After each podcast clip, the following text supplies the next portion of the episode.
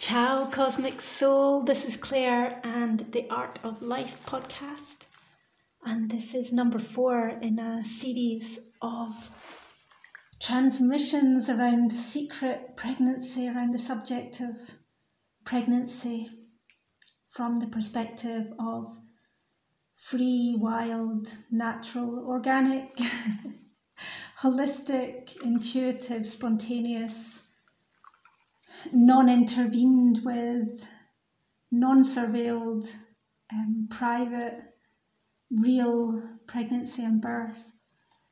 Um, I started recording this series. Um, the background noises are me in the bath. I often record in the bath because it's such a conducive place to transmit. Um, and yeah, I started making this series because I have such a need to express the the stuff that's coming through me, the wisdom that's coming down and through, and there's not many places and not many folk. I've got a wonderful handful of very, very close friends, like cosmic soul friends and sisters, and I'm connected with a few online communities. And they are all like the perfect support that I have. And at the same time, there's a, a definite tangible, um, it's kind of like the, the negative equivalent of the elephant in the room, like the, the negative elephant in the community where there's, it's so hard to talk about health, real health issues these days because most folk are, are fully contracted, fully engaged, fully bought into, fully entwined, interwoven with the the conventional inverted and distorted view on both pregnancy and childbirth, but also parenting, growing up, spirituality, um, you name it, everything in life that comes under the subject of life, the art of life, most folk are quite out of harmony with life and are not living life in an artful or a harmonious way. And as such, these really core, like the really core root subjects to do with life and like where life comes from and how life comes through, um, remain really freaking controversial. And the word controversial, controversial, is so funny because, of course, someone like myself who's considered in the mainstream a very controversial thinker, beer, doer, liver, liver. the irony is that it's them that are controversial. They're the ones who are against life and against health and against women's pleasure in birth, against our conscious expansion in life. And I'm not going against them, I'm going with life. And there's a big difference between being with life and moving towards life and moving symbiotically in life. And what has been normalized as healthy, in inverted commas, normal, the medical industrial complex have so confused people about what their body even is as a conduit for their spirit, as a conduit for vitality and health and the vital force that we are. And more than anything, it's confused. The medical industrial complex has confused grossly, like inverted, completely inverted, women and womb ones concept of self, which of course should not be an ex- a concept. It's not a, a label in our brain. It's not a form structure in our brain. It's a physical structure outside of ourselves and it's much more than the physical structure. And this is one of the, the main aspects of following a natural pregnancy rather than um, jumping for the pregnancy test and jumping for the whatever's on offer nowadays in terms of torture and hands with rubber gloves up my vagina and um, unconsented harassment and abuse about um, uh, me knowing my own body. Uh, so, again, it's quite hard to even use basic language. I was looking at a post yesterday on a mainstream social media site, namely Instagram. I was following one of the groups, I think it would be the Free Birth Society podcast or Free Birth Society Instagram profile, and there was a post which I don't want to misquote, but it was to do with the effect of what the term full term means and how there's only one full term, really, which is a child coming into the world naturally under its own vitality, its, its own intuition, its own completely symbiotic, unseparated, yet relationship with its mother. The body of the child and the body of the mother are one, they're not separable, even though they are separated uniformly, um, routinely separated in ways that are violent and cause huge amounts of damage, not just to the physical body, but to the mental, emotional, and especially the spiritual body. Um, the aspects presented by the death cult, essentially, and I, I have very good reason for speaking to the normalization of intervention in birth as a death cult, the intervention of individuals who participate in these programs and protocols in hospitals and via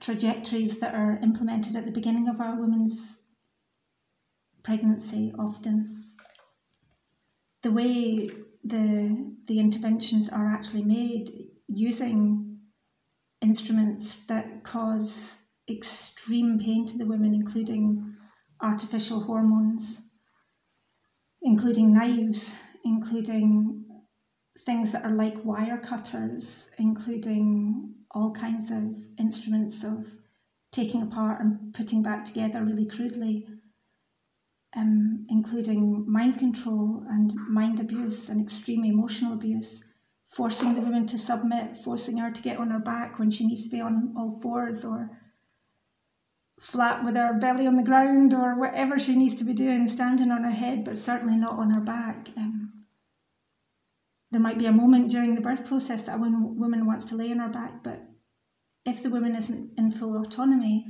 then everything that is being told to her, like do this, do that, is taking her out of the holistic physical, mental, emotional, spiritual body and taking her into a place where she has to accommodate an interference and therefore cannot prioritize birth. Just as fact, she cannot prioritize birth. The thing about when we are prior- prioritizing the holistic birth process it unfolds completely differently. Just in the same way that if a very uptight and paranoid person takes LSD or goes on a trip with magic mushrooms, they're going to have a lot of already um, deeply rooted tension, fear, and pain exacerbated. They're also going to have euphoria and um, go on a really interesting trip and have magical uh, hallucinations. But the the pain will be enhanced and birth has something some kind of an effect like uh, not necessarily a psychosilent uh, uh, psilocybin or whatever DMT effect. It doesn't necessarily have the effect in the way of a separated contrived drug but it absolutely will have another worldly effect, an effect of opening the mind to multidimensionality and to other realms, which usually our mind is conveniently putting parentheses around, putting brackets around, and just um, blinkering out. Really, like like a horse with blink, blinkers on. We're really um, metaphorically blinkered to just ignore anything that doesn't fit into this convenient, sterilised world that we live in with these nice straight roads and um, clear boundaries between objects and people and things. But again, the, something that many, many, many, many women are, are aware of during birth, even if they've been violently intervened with and have been pulled out of themselves and confused and confounded and made to feel vulnerable and terrified. Um, the the fact of of running themes of deep spiritual transformation, running themes of of women feeling connected with all women who have come before them, and even with all women who are birthing right now. Um, that's a very significant fact that we don't often feel during the day. Um, on an average day, feeling connected with all women. Um, here and now and in the past and perhaps even in the future. Um, and yet I would question that, that it's normal that we don't. I would question whether that connectedness, that ultimate connectedness, where we feel this transcendental and um, beyond trippy relationship with the universe at the point of birth, I would question that, you know, why don't we feel, even though birth is something exacerbated, but why would we feel so little of that in the everyday when we're participating in conventional life? and feel more of it the more we step into a spiritual and integrated and natural lifestyle and living in gift and living with an art of life, like the, the art of our own life, our unique life, to the fullness of our, our expression and our capacity to express and our uniqueness. Um, and the thing is, um, when we are already in a place of being very connected, the birth is is just the truth of that enhanced. It's just the truth of the pregnancy is the truth of that enhanced. Um, and yeah, again, coming back to the reason for making a podcast secret, um, because this this freedom, this knowing of our connectedness, this experience of euphoria that should be coming through at birth should actually be present at all times in our life. We should be brought up knowing this, knowing that this is the nature of life, is our connectedness. The thing about seeing ourselves as disconnected is it's always to do with disconnected with self first. And you know what I'm discovering in my gestation, being now four four months um, into four months, into the fourth month the second trimester. There's such a, a strong call and need, a natural urge that's coming up, not from my neuroses or inferior ego or superior ego, to connect. Like, I not a, a need to show off, not I need to uh, make myself vulnerable, but just a genuine need to connect and share the power of what's coming through me with others and yet I'm so aware of what the presumptions are, what the contractions of others are, what the conventional, very rigid beliefs are in, in the very, very aggressive system. And having been through in the recent years, as many as many of us have, who have stepped out of the from underneath the weight of mandates and commands and um, intrusions and surveillance and um, limitations on our freedom to breathe, to move, to subsist, to run a business, to speak out about what health is, etc. I know the climate that we live in, and although we're living after that wave is broken, after the mandates and the agenda have faltered and failed and in many places fallen, there's still a very strong, I know what's behind that. You know, the reason I was able to pull away the veils at the beginning of that almost immediately um, was because I know how the immune system is, and I know how the system presents the, the immune system as something which is parts behaving mechanically and behaving in a combative way against nature and nature against us, and us being naturally weak and weaker than nature.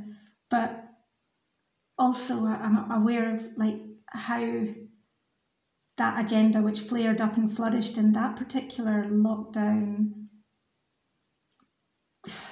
pandemic, is is just the not even the tip of the iceberg. It's just one expression of what has already been being sewn into the very fabric of our being since well you know at least at least a century ago a, a lot longer really that the you know discussions I've had about immunity, which are so similar to discussions around birth and identity of, of womb ones, women,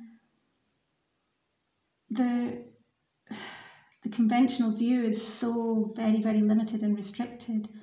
And it is that way in order that other people can get in between us and our immune system, in between us and our birth, in between us and our baby, in between us and our mind. And the only reason for anyone ever wanting to do that is is not like this, this is the thing it's so hard to explain this in mainstream it's so hard to explain this to someone who hasn't thought about it before. But if a, a living being is not living naturally and holistically as a as a unit as a as a whole complete thing that is inseparable like the mind the will the the emotions the the spirit, the energetic body, the vital force, the blood and bones and organs, if the, all of these things are not an inseparable part, just like our rights are inalienable from us, you cannot alienate or separate an immune system from the rest of the body. And because they have done, and they've drawn pictures of the digestive digestive system or the sexual organs, and they've labelled certain parts of the body as shameful, and we've agreed that certain parts of our body should never be shown because they're effectively dangerous and even can be used as weapons. Because we're presented in that way, we see ourselves as separate, and because we see ourselves as separate, somebody can tell us what to think or feel or do or interfere with those aspects of self. Like a woman who is completely holistic in her mind, body, spirit will not be intervened with because there's no space to get a crowbar in between those aspects of herself. There is no force externally, no authority externally, no threat or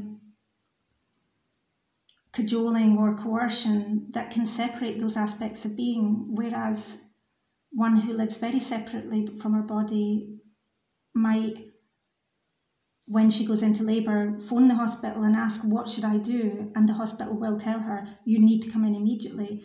And she will go drive all that way to the hospital. And then in, in the hospital, will take commands to lie down, open her legs, put her feet in stirrups, be hugely tortured, have her cervix touched when it's doing this sacred work of opening that is opening like a flower. You do not force a flower open when it's opening naturally. You don't pull the petals apart in a flower. It doesn't open if you pull the petals apart. If you pull the petals apart from a bud, the flower stops the process of growth and dies. And that is like just a very clear metaphor, like when something is opening naturally, as we've seen in speeded up, respectful videos of flowers opening in nature there is this blossoming, pulsing out and in and out and in and out and in and out and in an expansion and expansion and the beauty of the process, of the naturalness of that process. It's like a sunrise. It's like a flower opening. The flower opening is like a flower opening, but the birth is like a flower opening too. There's no point in a flower opening that we should ever have to pull the petals or prod the stamen or cut the flower from the stem or or cut the flower across the middle to expose what's inside the whole point of the natural urge and the natural surge and the energy of birth, if we're all aligned with it, is to move forward and is for the child to come out naturally, easily, effortlessly. And of course, those are words that are, you know, in the conventional model, that's a really controversial word, but I would say it's very controversial to say that a woman should be in pain, to say that a woman can't birth the head of a child because it's too big. To say those things to women is to imprint an image in her mind which is directly attached to her mind isn't separate from her womb. And if a woman has a child with a, he- a large head in her womb, as all babies are, have large enough heads, she's going to be programmed by that to dysfunction. And, and this is the thing like why a pregnancy has to be so secret and has to be so private and has to be in its own realm of law. It's under natural law because it's not that I can't defend myself against psychosis and evil and an agenda that wants to profit financially from me giving birth, but I do know the difference between going down that road and being pulled into a system in which I have to submit completely. That I can't half submit, especially not when I'm under the under the realms of natural law with Gaia Sophia coursing through my veins and my child exiting from the place of comfort into the, the harsh world. That's there's absolutely no way I'm going to be allow anything in, to intervene in that because of the massive consequences that come from that. Just the fact of cleaning and wrapping a baby when it's born is a, a complete violation of natural law, a complete violation of what the baby needs and wants, and what the mother needs and wants, and what the two of them need and want together. and again, it's I can say this out loud to myself, to my recording device, in the comfort of my bath with my two metre thick medieval walls around me and nobody listening. But I'm so aware that as soon as we start talking, even about a, a simple phrase like what full term means, you know, it brings up things for people, which is great when we can really stand in our power and be the conduit for that, like support people to be, for that to come to the surface. But very often there is such aggressive name calling, labeling, um, throwing of, of people's pain, using it in an inverted way against other women, against the truth, against folk who are speaking about orgasmic birth that it, it does become, you know, especially if one is pregnant, it does become, it's a, a big load to carry. It's a lot of abuse to take. It's a lot of detritus to have thrown at one. Um, and it does take work both to keep out the way of the majority of that, of the worst of that, and also to draw a boundary when people overstep, which really is any, anything that isn't very positive and supporting that is being thrown at a woman in any context is not helpful. Anything that's being thrown that isn't supportive is actually a violence and is actually an abuse. And we're so normalized to suppress the sacred feminine that that we we don't think that. We just think, oh well, you're just being oversensitive, or I'm just telling the truth. When in fact they're repeating government propaganda, pharmaceutical propaganda, um, and even repeating the propaganda that was told to our mothers and then told to us about our own births, repeating it as if it's gospel, as if it's true. Yes, but um, I, my mother's pelvis would have broken if I hadn't had a cesarean section. If, if we hadn't had a cesarean section, etc., etc. Like there are just infinite ways in which we've been conditioned from childhood and from birth. The birth imprints on us and it tells us about life. It describes this is what it's like coming from the safety and sacred womb, the, the absolute security, the absolute symbiosis and connectedness with the world through mother. Everything that we need coming to us without effort, everything being eliminated without effort. Our portal coming down through the yoni, coming down through the cervix, letting go of that comfortable home and stepping into the world, the first things that we meet are going to imprint on us in a, in a very significant way. They're not imprinting just physically, they're imprinting into the deep re- recesses of our brain, of our energetic body, and especially any element of violence, which is even in somebody saying to a mother, when she's got a child the size of a melon in her belly and a, a belly that's sticking way out of her, and already knows it's going to be a lot of work to get that child to release and get her own body to release. She needs to do a lot of work to relax and and be present and release any mind interference. But being told by a person in authority that you your baby's head is too big, you can't it won't move out your pelvis. It's both an absurdity and it's a, a massive psychological wound to give to a woman, a massive psychological fucking with the mind and fucking with the energy, fucking with the the sacred passageway, the sacred movement that needs to happen, that wants to happen, that is ready to happen. And again, that, that can only happen when a woman doesn't know what is right for her, when a woman won't instinctively curl into the furthest corner of the room or into the darkest corner and most quiet and private corner of the house and won't lock the door. You know, if a woman knows intuitively, it means that she knows holistically and she knows rightly, and those things again can't be separated. Everything that is a right and a written down human right and a a right, everything that we have a right and to do or to not have done to us is based on the fact that we need an external body to stop something happening to us that we can't stop happening ourselves.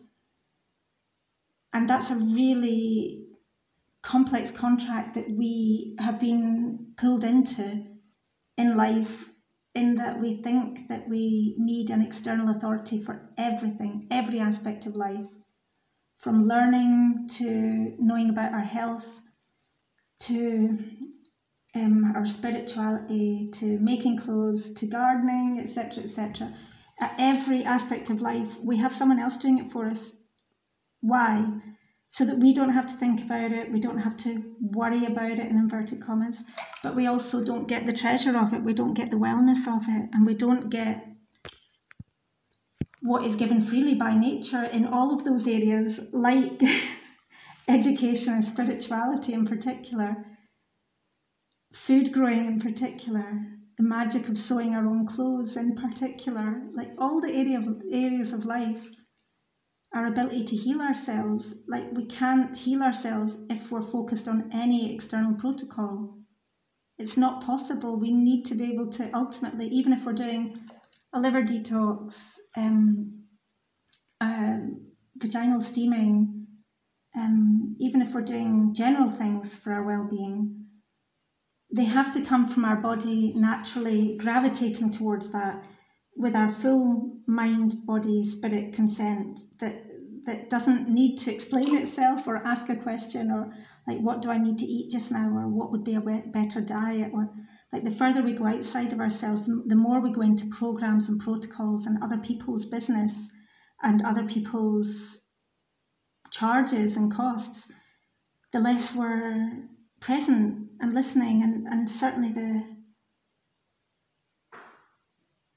the birth process the begins before conception. The birth process is the body and mind and spirit's alignment that will be exacerbated somewhat by being pregnant. The drawing of boundaries the ability to recharge the body the ability to deeply deeply relax the ability to sense, not just with the mind, sense not just with the, the external physical body, sense not just the friction of one thing touching another, but sense on all the subtle levels this subtle magic of being able to actually feel what is around us and move accordingly to feel what is inside of us and move accordingly, to know what our needs are, know what our wants are, know what the best route is, what the best action is, way before we've actually taken it. Like never to be in in doubt about it because and this is such a beautiful thing about um, living in natural law and living in what is right, living in our full rights rather than living in um, having to come up into the brain and think about what is a right and what is right and hum and haw about it and have a wee tribunal in our minds and then come back down to the body and tell the body what to do. Um, a natural body, a body aligned with gift and harmony and symbiosis and the elements in the season, doesn't need the external or the internal contrivance of seeking counsel. Um, and it doesn't mean that we become more autonomous. In a way, we're even, we're, we release the physical codependence, but the autonomy radiates from being an inseparable part of the whole, an inseparable part of the community, of our family, of the elements and the hierarchy of health and an inseparable part of somebody who is here and right on Gaia Sophia, on planet Earth right now. Um, and again, the system is, is geared up to interfere even when we're going about our peaceful business or our be- peaceful activity in life. And we're all geared up in some way to, in, to support that interference, including um, being deeply, deeply indoctrinated into believing that after the age of whatever, 25, 30, 35, you're going to have severe problems and there's loads of danger about you getting pregnant, as if the body doesn't know when it's right to be pregnant, as if the body doesn't know when it's right to bring a child to full term, as if the body will somehow be so, so chaotic that it'll just even even when things are aligned on the outside it'll just create some really random distortion of nature that won't work in symbiosis and won't work in in synchrony with the mother as she births. Um, yeah. There um, the whole virtue signaling that we saw during lockdowns and mandates and folk thinking they're doing the right thing to go and get a jib jab and tell others, put pressure on others, coerce them to wear masks when the, the person can't breathe with a mask on. And really, nobody could breathe with a mask on. The mask is restricting your breathing. And some of us might be so habituated to breathe very shallowly and accept that restriction and actually be quite comfortable with it. But for myself, as someone who has always been working with my breath and takes great, great joy and pleasure and health from breathing deeply and fully of fresh air all the time, um, the putting of, of a, something that I know is restricting and causing buildup of toxins and bacteria in my mouth and in my nose and my lungs. That's just not something I can consent to. It's fine if other people want really want to wear it, but they really should know more about what it's doing to their body and the level of oxygen it's it's limiting to going to their brain. But of course, it's such a again, it's such a um, moot point to speak about the truth in a context where people have been conditioned their whole lives and have never asked questions about why birth shouldn't be interfered with, why breath shouldn't be interfered with, why a flower opening shouldn't have the petals forced or pried open, prized open. Um, and the massive change that is going on in the planet right now around women recognizing what has been done to them and choosing very, very different paths.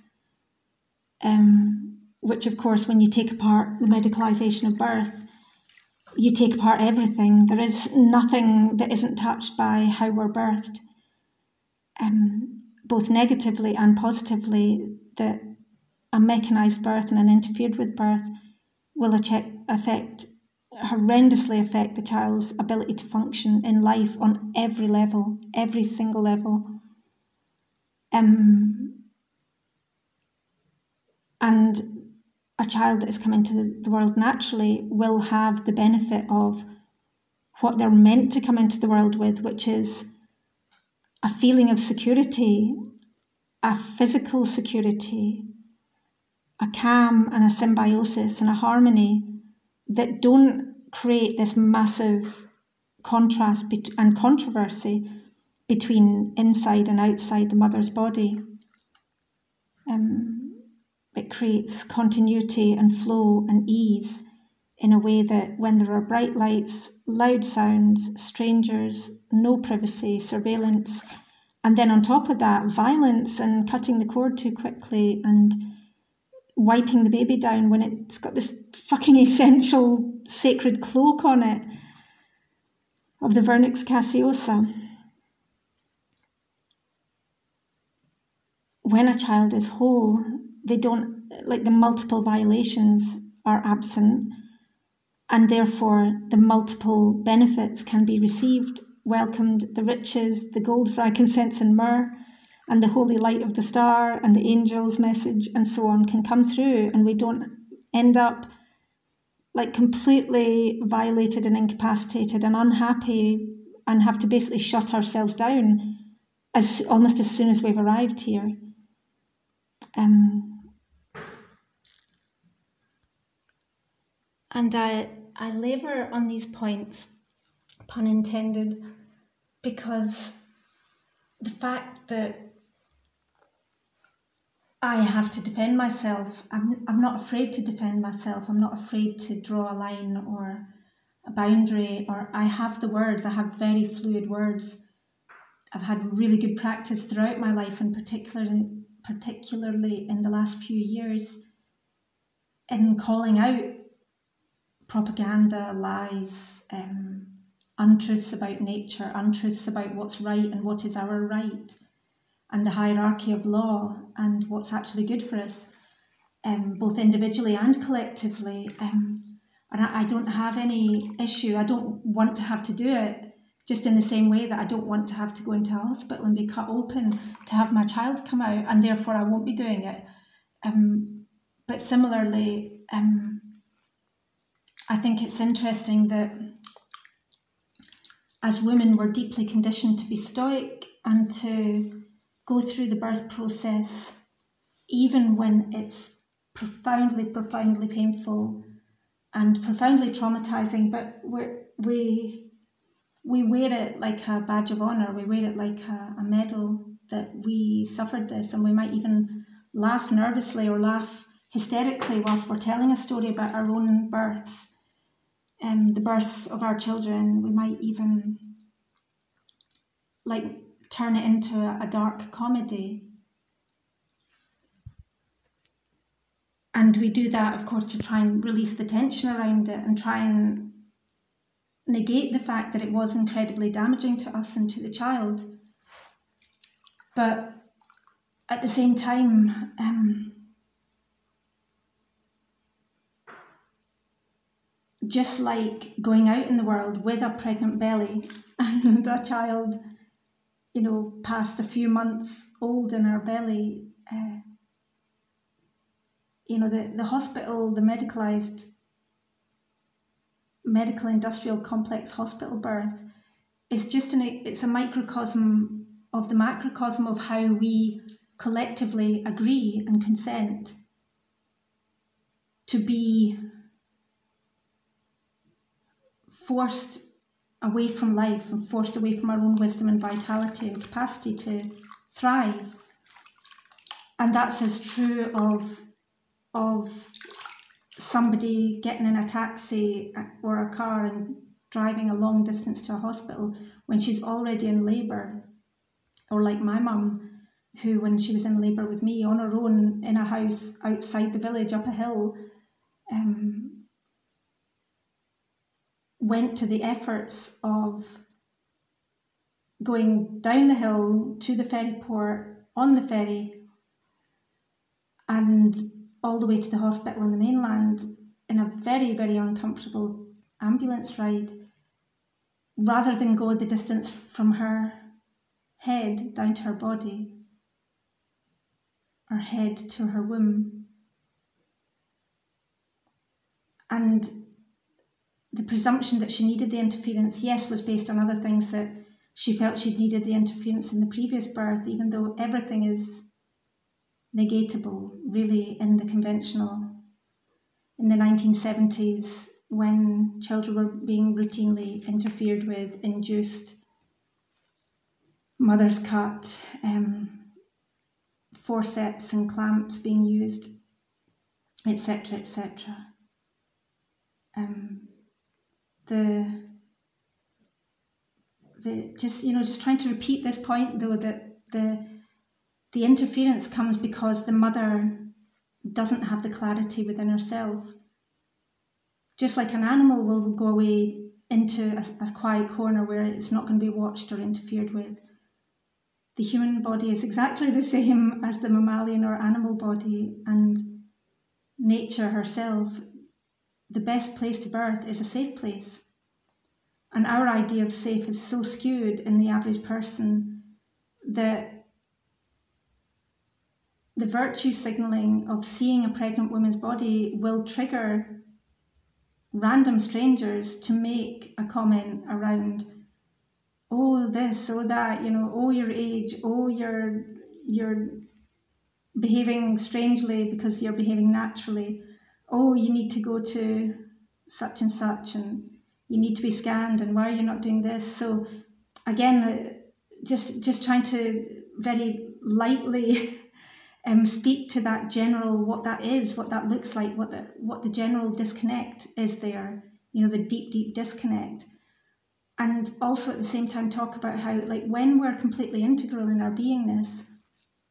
Although I've definitely been through some strong phases in my life, especially when I had to stand face to face with men with pistols in their pockets, threatening me to arrest me and charge me money for breathing and for standing in my right and and saying like refusing to be coerced into using a medical instrument, a mask, and so on, and standing in my right and knowing the law, knowing what the law is, knowing the hierarchy of the law. The thing about once you um, people tend to not know the law or not know what is right in inverted commas because they're looking at the lower levels of things, they're looking at the details and you really can get lost in the labyrinth of the details of oh but this oh but that and what about this and what about that um, and the what ifs and usually what, what we get stuck in those layers like like talking about birth and pregnancy by the the what ifs and like oh but I'll lose my job oh but um what if something happens and I can't get to the hospital in time and and so on like all of that is based on contraction and fear And the contraction is very literal. It's not an external thing. We are creating the external with our internal structure of words and structure of thinking. And again, this is something that people are completely indoctrinated to think is not true. And that's really difficult for the rest of us who know it is true. That it seems like we're just saying, talking magical talk and silly stuff and ethereal words, but actually we're talking very powerful words. And when we're fully present and rooted and grounded, the right words come to argue each point as it comes in front of us. There is no controversy. We don't need to end up in a tribunal. We don't need to be fined. We don't need to be sacked or arrested or threatened with a gun, depending on what culture you live in. Um, but the the fact of standing in natural law, which in all the journey that I've had I've usually been standing in natural law. I haven't recognised it as such, and I haven't had a name for it, a term for it. But I know now that I, I've always been under natural law, and I've been following natural law, which is spontaneous, harmonious moving towards what is right in each and every fraction of a second, like not getting pulled out of power for anything, not getting pulled out or distracted for anything. Um, it means that I don't rush in my life. I don't get into contrived arguments. I don't get stuck in the confusion around fiddling around in the lower levels of what's right and wrong. I don't get stuck. If in my mind, if there's ever uh, like, oh, should I have this or should I have that? I'll just take one or the other, just naturally where my hand reaches out. Or if I'm really stuck, I might toss a coin and wherever it lands. If there really isn't, if it isn't clear which one it is, then it doesn't matter which one it is. It really doesn't matter which one it is because the intention behind it to do the right thing will come through. The intention, the good intention will come through and will come through that even if it is the quote less right thing, it'll still become the right thing in the long term because I'll learn, I'll, I'll refine what my, I'll discern better, I'll be able to refine my actions and reactions better to be more in tune.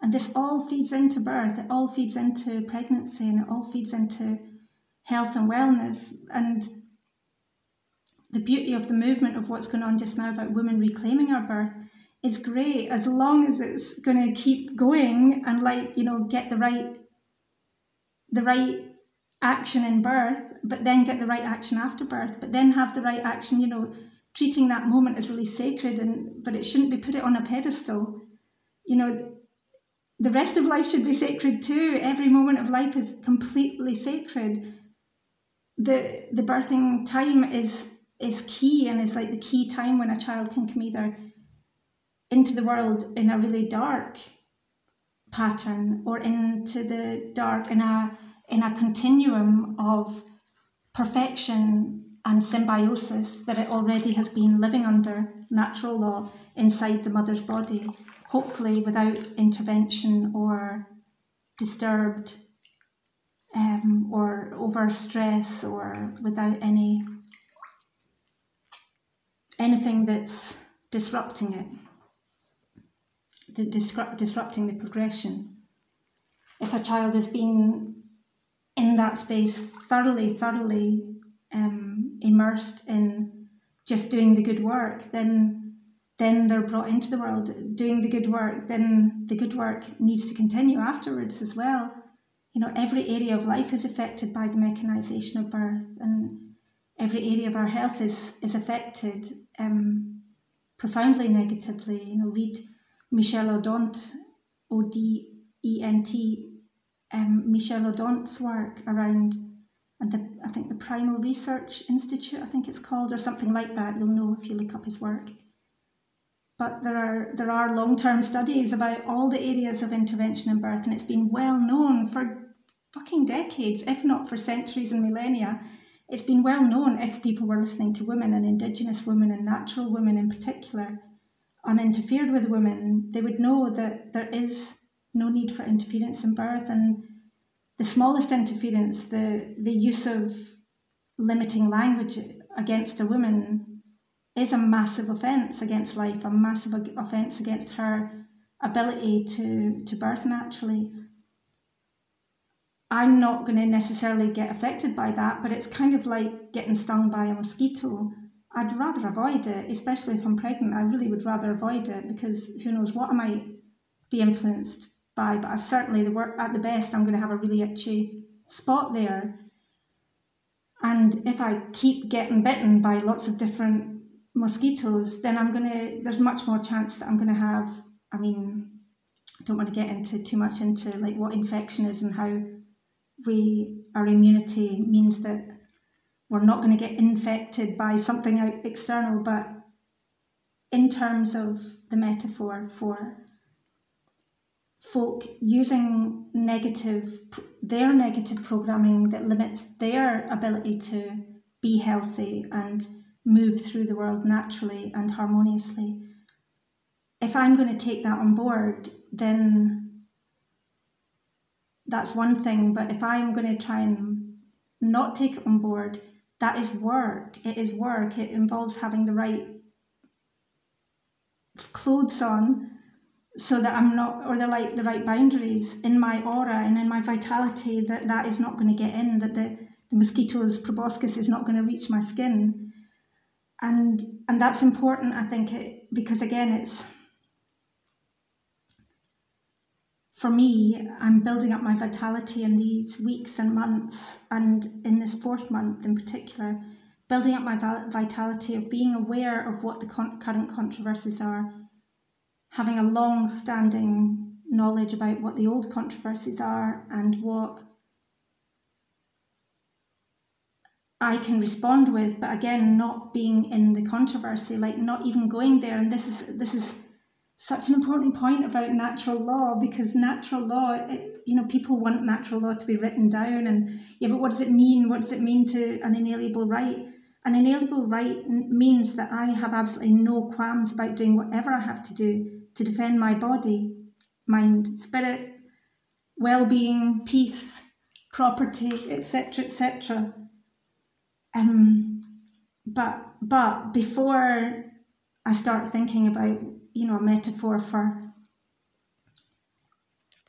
you know having a strong boundary or a strong psychic boundary or having the right phrase to come up with to or the right law statement of law to come up with so that the person will just step back immediately or you know a, a quote like i will call the police if you don't stop talking to me. But the the the harmonious right word will come even when the intrusion is unexpected and, and harsh and sharp even when somebody is evidently trying to disrupt a woman's energetic body or her peace in pregnancy or her right to walk about freely and unashamedly. Um, being in one's power in natural law doesn't mean having a phrase ready, you know, like a badge that I'm wearing, a phrase that says, you know, that, that will just make the person go away. Every single situation is completely unique and spontaneous and and perfect in a way because every challenge just like every so-called bacteria or virus or stress or sfida or um, drama in the world that comes into our life it's all a means for us to grow. if we're not growing from it, then it's because we, we've got a, a controversial stance towards it. We've got a fixed or a distorted stance towards it. And if we're not learning and growing and being grateful for the learning and the growth, then there's something that is that we can look at. So if we're if we're if we're really conscious, we'll spot when you know a comment from somebody presses a button gets a hook into us, if we're still thinking about that phrase days later or months later, if we're still talking about it way down the line, then there's something there, just something that can be gently eased apart. Something that can be gently massaged in, um, metabolized, menstruated. And yeah, I, I really love this process of of being in gestation where everything can be gestated, like everything in our life can be gestated when we're pregnant. We either welcome it, welcome it up through us or we don't. But if we do, then everything unfolds exactly as it should. And we have the opportunity, this wave that we can ride on, these waves that we can ride on, if we are conscious enough and, and have a panoramic enough view that we can ride on these waves. Um, you know, rather than standing under them and in opposition to them and watching them crash over us and being helpless to do anything about it, if we rise up with them and allow them to carry us, and, and that's that's the thing about like that's the key of health. It's the key of vitality in life. It's the key of the the vital force and of the universal law of consciousness that where we put our consciousness, where we put our awareness, it fills us. But if we if our awareness is jaggy and distorted and in, inverted, then wherever we put our attention is going to cause pain and it's going to all be about controversy. So, yeah, there's there's a lot to be thought and said around how how we just let birth do us and how we let life do us. Not in the conventional way that we think of doing as a, an aggressive act, but in the in the way of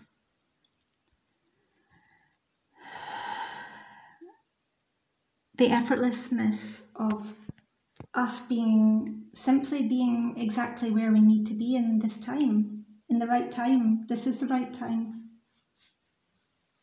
If we're if we're really unhappy where we are, then there's something that we're not learning. If there's something like really niggling at us, it's something that we're not putting peaceful awareness on, conscious awareness on. And if there's somewhere that somebody's interfering in our business or causing us through their coercion or threat of, of action, negative action on us. If somebody is in our life, it means that that we've given them the authority, that they have the authority because we have given it to them. They don't they don't have the authority by themselves. They only have the authority because we give them the authority. We on, they only have the the quote power over us, and anything only has power over us because we have given our power to them. And that's just so so relevant about every aspect of life, but particularly about birth and like if I, as I get bigger and I very tentatively reveal my bump as I go out and about in the world. I mean, there's a point where it's not going to be so easy to hide it, even under big winter coats and fancy dresses. but as I go out in the world, I'm very aware of the kind of shit that people come out with on a regular basis. Never mind about me being pregnant, me being 50 years old, me being a wild woman, a natural, free, indigenous woman. The the entanglement, the potential for entanglement is always there, even if I don't want it and if i'm even if i'm tired and vulnerable and feel super super sensitive and i've been talking with various friends who've been pregnant and had natural pregnancies. And um, we're just comparing notes about the depth of the sensitivity which is also happening on a on a horizontal level with many many women who are stepping out of the system right now. Not just women in the realm of free birth or wild birth or natural birth or orgasmic birth, but women in general moving away, gravitating away from the medical system altogether, away from gynecology, away from the the corporate system, away from unnatural rhythms, and back into what they love and what what they want to do and and what the world needs from them and finding right relationship with that. We still live in a world where it's very hard for a, a creative woman to earn a living from her creativity because of the nature of how creativity is viewed and how it's been pulled into the hierarchy and so on. But there is still this massive force of women knowing that they essentially have a choice of they're either going to carry on in that corporate world, in that medical system, um, birthing babies under extreme violence, or they're or and they will die, or they're going to go the other direction and they will live and they will have a very different life experience. And I suppose that's that's all I'm ever really talking to. I'm talking about my own path back to nature, back to being what I was actually meant to come here for, not not what I have branded myself as or set up a business for or what other people think I am via my online presence, but the actual deeper sacred process. And I know that we live in this age where women are bringing that natural sacred process into the everyday, that like they're not just going to stop at orgasmic birth. you know, if we're if we are able to birth orgasmically, why are we not living orgasmically? If we're able to claim all of all of the right and natural, deep self care, nourishment, and um, goodness of being, of gestating. Like, if we're able to do that, then why would we not be able to? Um, you know, why would we stop doing that when we're born? Surely we'd need it even more when the more we have a child in the world. Um, and you know, why weren't we doing it from when we were young? If we're bringing a child into the world and knowing that the, the right way to bring a child into the world is powerfully aligned and peaceful and this beautiful continuum and easing them into the world rather than initiating them in a really dark and with dark magic and spells that are effectively going to stay with them for their whole life and that are interfering, you know, physical interventions that are interfering with their very ability to, to breathe and to even survive birth. Um, if we are recognizing how sacred that moment is, surely the sacredness of that, once we build up the, excuse me, once we build up the critical mass, surely that momentum radiates out into everything because, as I've said before, the power of a child born naturally is the vitality, the vital force, the spirit, the clarity, the the child is born awake. The child isn't born separate from their spirit. A child who has had a knife near them, who whose mother has been violated or numbed and or cut and drugged whilst they are trying to birth with her. And they can't birth with her so there's something completely taking over the process and they don't know what's happening. They assume they're dying. When when all of these terrible things happen when we're born they have to be undone. They don't just go away by themselves unless we have like a really blissful childhood with absolutely no unnatural intervention from that point. But of course, the majority of kids are just on the conveyor belt already. You know, they've got a birth certificate, they've got a straw man, they've got the presumption of home visits, and that people, you know, nurses coming in our homes, or we have to come back to the hospital and have jib jabs and little booklets filled with tests and and that you won't be allowed to go to school. And then the school system god almighty you know there, there's a point where all of that once it's unraveled once we keep unraveling like there is nothing that is sacred about our life. And that sacredness is going to expand from the sacred birth but it also needs to expand from the sacred pregnancy, and it also needs to expand from sacred conscious conception. And all of that can only happen through a sacred conscious woman's womb. from one who's holding an integral beingness as part of a unified field, part of a, a wholeness of being. And yeah, we have a lot of tension to unravel a lot of pain to express, a lot of lies to unveil, and a lot of new information to disseminate and radiate, a lot of merit gained to radiate.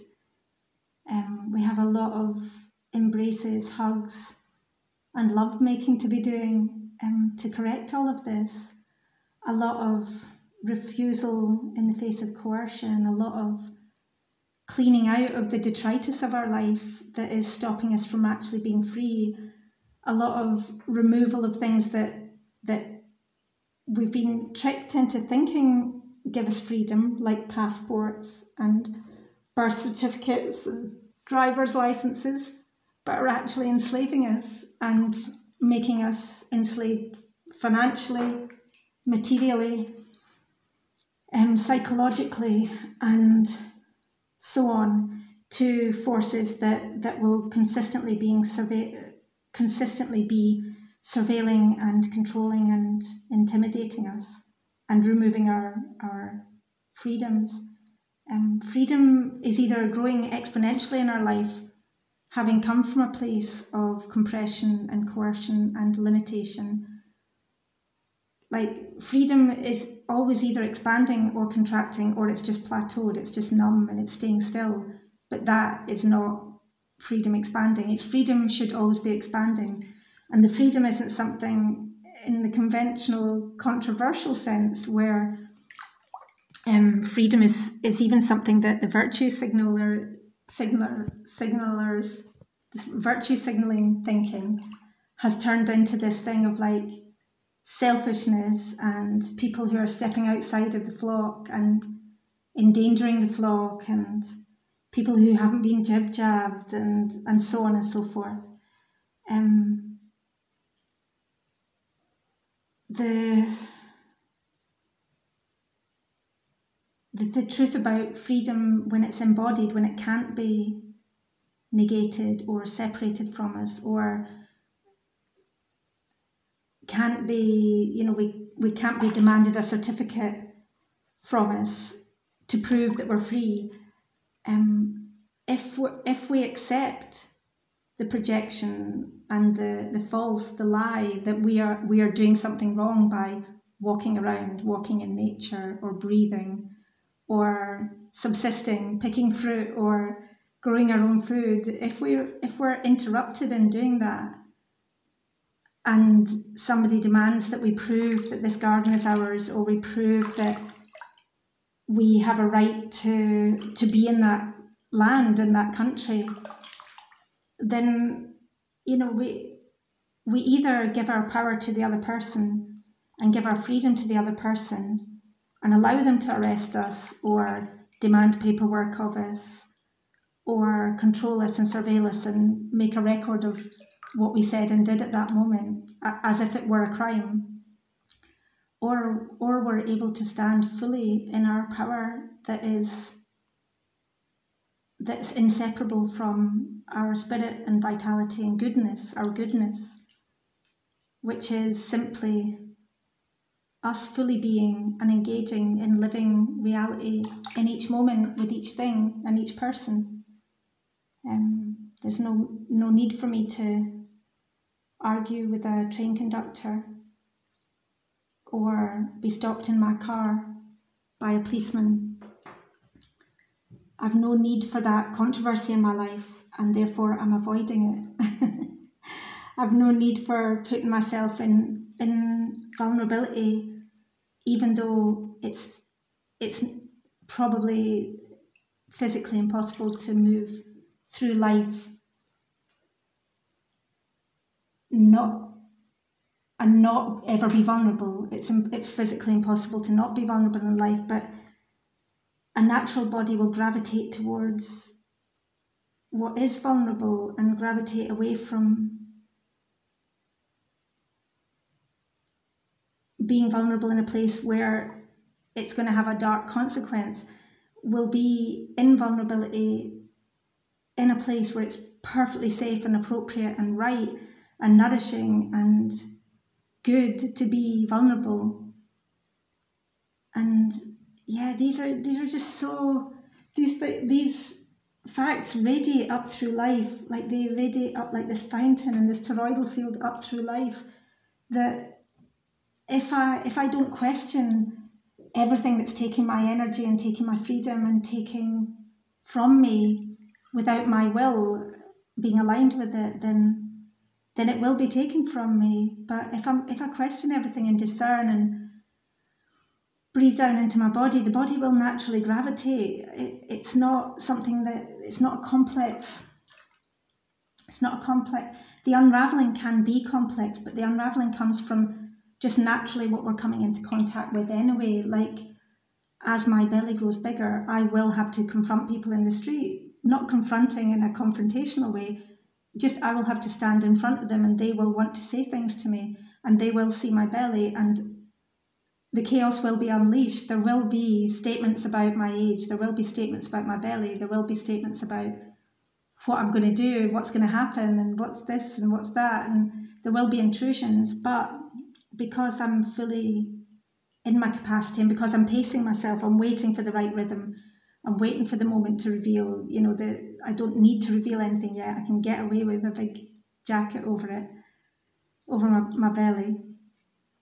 But at the point, once I'm beyond probably four months or five months or six months, when I am more visibly out there and in that sort of public realm where the public feels that it has the right to demand that everyone operates under its uh, legislation, under its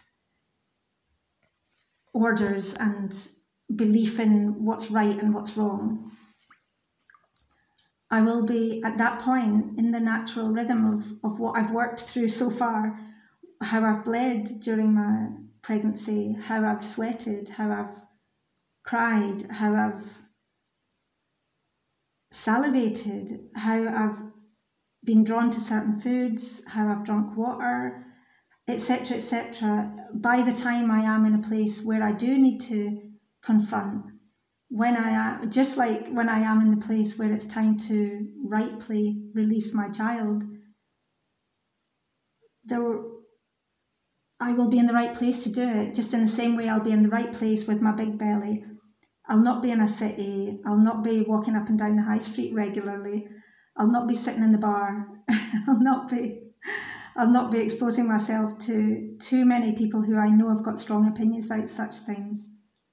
I'll be very carefully pacing myself in terms of when I'm actually going out there and also pacing myself in terms of if there is ever somebody who is triggered by a natural woman in her prime, vibrantly expressing fertility and birth and sensuality and sentience, if I do end up being on the receiving end of someone's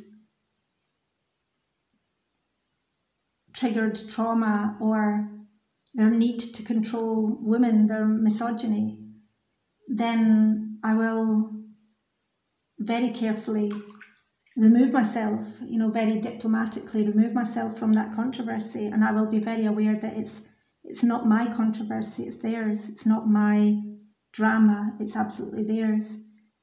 And if appropriate, I will, I will ask for support from people around me or from my partner or his family or for uh, people that I know in the community who will back me up. And and again, that's something that because I'm in my power, I'm not, you know, I don't need to go and get a court order to make everybody stay a certain distance from me. I don't need to, um, you know, wear a big badge or a T-shirt with something stamped on it, written on it, to tell people to keep their distance. You know, I have every belief in my own power, every knowing that in my own power, I have navigated every kind of situation in my life.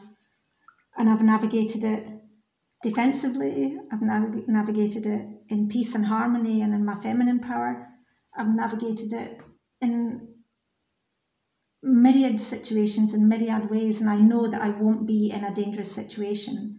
I know that I won't be overwhelmed psychologically, emotionally, or physically by anybody confronting me for any reason, even though I'm very aware of the kind of shit that people come up with, including this whole thing about the dangers of older mothers birthing and how cesarean is a much better idea because it's um, safer for the women. It's not, and and so on and so forth. It, it it's really beautiful to me that um, as nervous as I was when I first was pregnant, that I will have to face this, and I'm really nervous about even my partner's family and, and my family. I don't want them to know because they'll be saying really negative things and they'll be worried on my behalf and projecting their fear onto me, which will have a physiological effect on me, which will stop me from being confident when I'm birthing. But of course, everything happens in the in the right order and like a situation like this in which everything is so aligned there is like there's nothing for me to learn by being in fear about it. There's nothing there's no need for the fear. The fear isn't necessary. And also the unconscious fear won't be there because every unconscious that fear that i have is an integral part of the process. It's not separate from me. It's simply rising up and leaving. And because of that i will be in an even better state before I birth. I'll be in an even better state when I have to expose my body, at least the the changed form of my body under clothes um, in in the community. It might be that I spend most of the next um, five and a half months here at home and I ask someone to help me with my shopping. it might be that I create a bond with my next door neighbour and that I ask her to, to help me with getting some groceries every now and again so that I don't have to be exposed uh, when I get bigger. anyway, um, whatever whatever it is that comes up is what I'm trying to say. The right solution, not just not just a a fix, but the right solution, which is me becoming stronger always, being more sure of my femininity, of my power, of my vitality, and my rightness. Not to be in, in conflict with anyone, but to be in harmony with them, to be holding space for all of us to move forward into this new era of non-violent birth, non-violent living, non-violent health, non-violent thinking. Um, you know, we, we really are all guardians of this time and we're all working towards a much, much better state of life um, for everyone. I mean, uh, even though many of us are crashing over the cliff like lemmings, but you know, fair dues to them, they'll make good compost maybe. But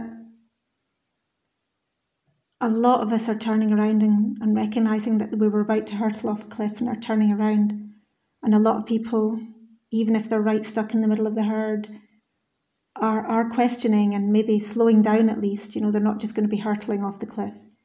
They're going to, at some point, turn before they get there. And yeah, the rest of us are, are, are waiting. We're over here, we're waiting. Um, it's been a really long wait and um, it's been very hard being the first the first five decades of my life barely talking to the world about this stuff, but now suddenly seeing everyone's talking about it and even the, the pandemic and the controversy that they tried to pull us all into and the polemicizing of families and ideas about health and are you or aren't you jabbed and all of that shit. Like all of that all of that is just it's just melting.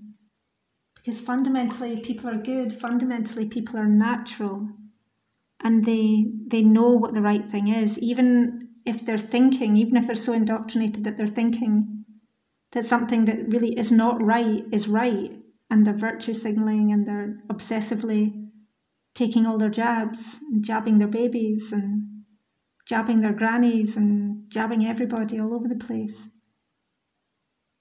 They still are natural and they still know underneath something in them will be informing them that they're doing something that isn't right. Doesn't matter how deluded they are, how blinkered they are, they an aspect of them will be speaking to them, will be informing them. And eventually somebody will be standing in front of them telling them the same thing that will confirm what they were feeling in themselves and eventually that will that thread will start to unravel and be pulled out so it's inevitable. Anyway my bath is cooling down and before it cools uh, i really want to get out and get dry and keep the warmth and the coziness for the evening. I'm away to get a cosy fire on where it's actually Hogmanay here, which is the last day of the year in the conventional calendar. I've already done my last day of the year and my New Year's, both in the celebration of my zygote, my conception date, and my 50 years round cycle of that, and also the solstice um, last week or a couple of weeks ago. But the new year is an important arbitrary date even if it is put in there to confuse people about the natural rhythms of life. But it's still it's an important date for the mainstream, bless them, to give the the idea of starting afresh. It's, it doesn't matter where we start in the cycle. Um, even if we're saying that a new year is a new thing when it isn't, it doesn't really have any significance in nature or the elements. but still, it's still important. It's still everything has meaning. It's just some things have more meaning than others, and more power as a new cycle, like on the solstices and equinoxes, like on the date of our zygote and our birth. Everything, every day is sacred and every, every day is a portal, and every point in the circle and the cycle is a point to spiral upwards. So, yeah, with that, all blessings, all merit gained, radiated outwards, all love, all blessings, even though I won't be I won't be um, publishing this tonight or anytime soon. Um, but yeah, all good things to everyone all the time. If you'd like to support my work, please do go and have a wee peek at my website. I've got a gift page there and I really appreciate gifts. I live on very, very small amounts of fiat currency currently, and I do that because I want to gift my work to the world. It's just what I have to do. I don't have another way of doing it. Um, I've tried every which way and laboured and contorted myself to try and turn my beingness into a business, a brand, uh, and then and it's always felt wrong, and it's always burned out, and it's always failed. And I'm very happy to say that. I'm very happy to be a non-branded, happy living woman, completely autonomous and sovereign, living in gift. And as such, I give this to you. It's not free; it's freely given but it's not free in the sense that it has no value. The value should be returned, and it should either be returned through a gift and or a reciprocal giving of some sort, an energetic giving. It could be a prayer. It could be whatever flows easily for you. But as we might not know each other, it does make sense. A financial gift allows the exchange of energy from a distance. It allows me to put money in my meter and allows me to buy things that I can't grow or make myself, which, you know, there's a few of them. It allows me to feed my cats. I've got too many cats. And I was really trying not to have more, but I've got six, and I, I really appreciate support for that. That's one of the things that I find it's quite difficult to stretch to. Um, I no longer have a car on the road because I can't afford to keep a car on the road. And um, so, yeah, gifts, small and large help me to do things like buy seeds, buy natural toothpaste and organic soap. And until I can make my own, i have actually got the ingredients and I should be making my own soap soon. Um, if you want to keep in touch with me, get in touch with my website, claregaiasophia.com. Uh, you can follow my podcast there and you can also follow me on Patreon, Clare Gaia Sophia. Uh, I'm on Instagram, Clare Gaia Sophia, and I'm on the Hive blog as Clare Artista. So yeah, I would love your support. Come and join me on the Hive. Real social media, actually social, actual media. Um, connect with me directly on Patreon, where I I don't share the most, but I do have a personal connection with everybody through there and um, you know they've got my phone number and my email and and we can have one-on-one discussions via patreon. Um, and yeah patreon also helps me have a, a regular monthly income which is really really helpful.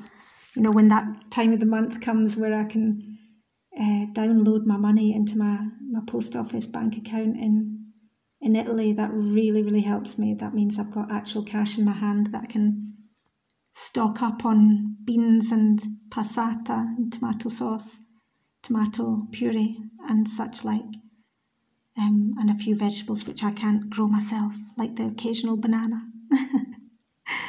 um, love and blessings and gratitude for your support. I really, really appreciate it.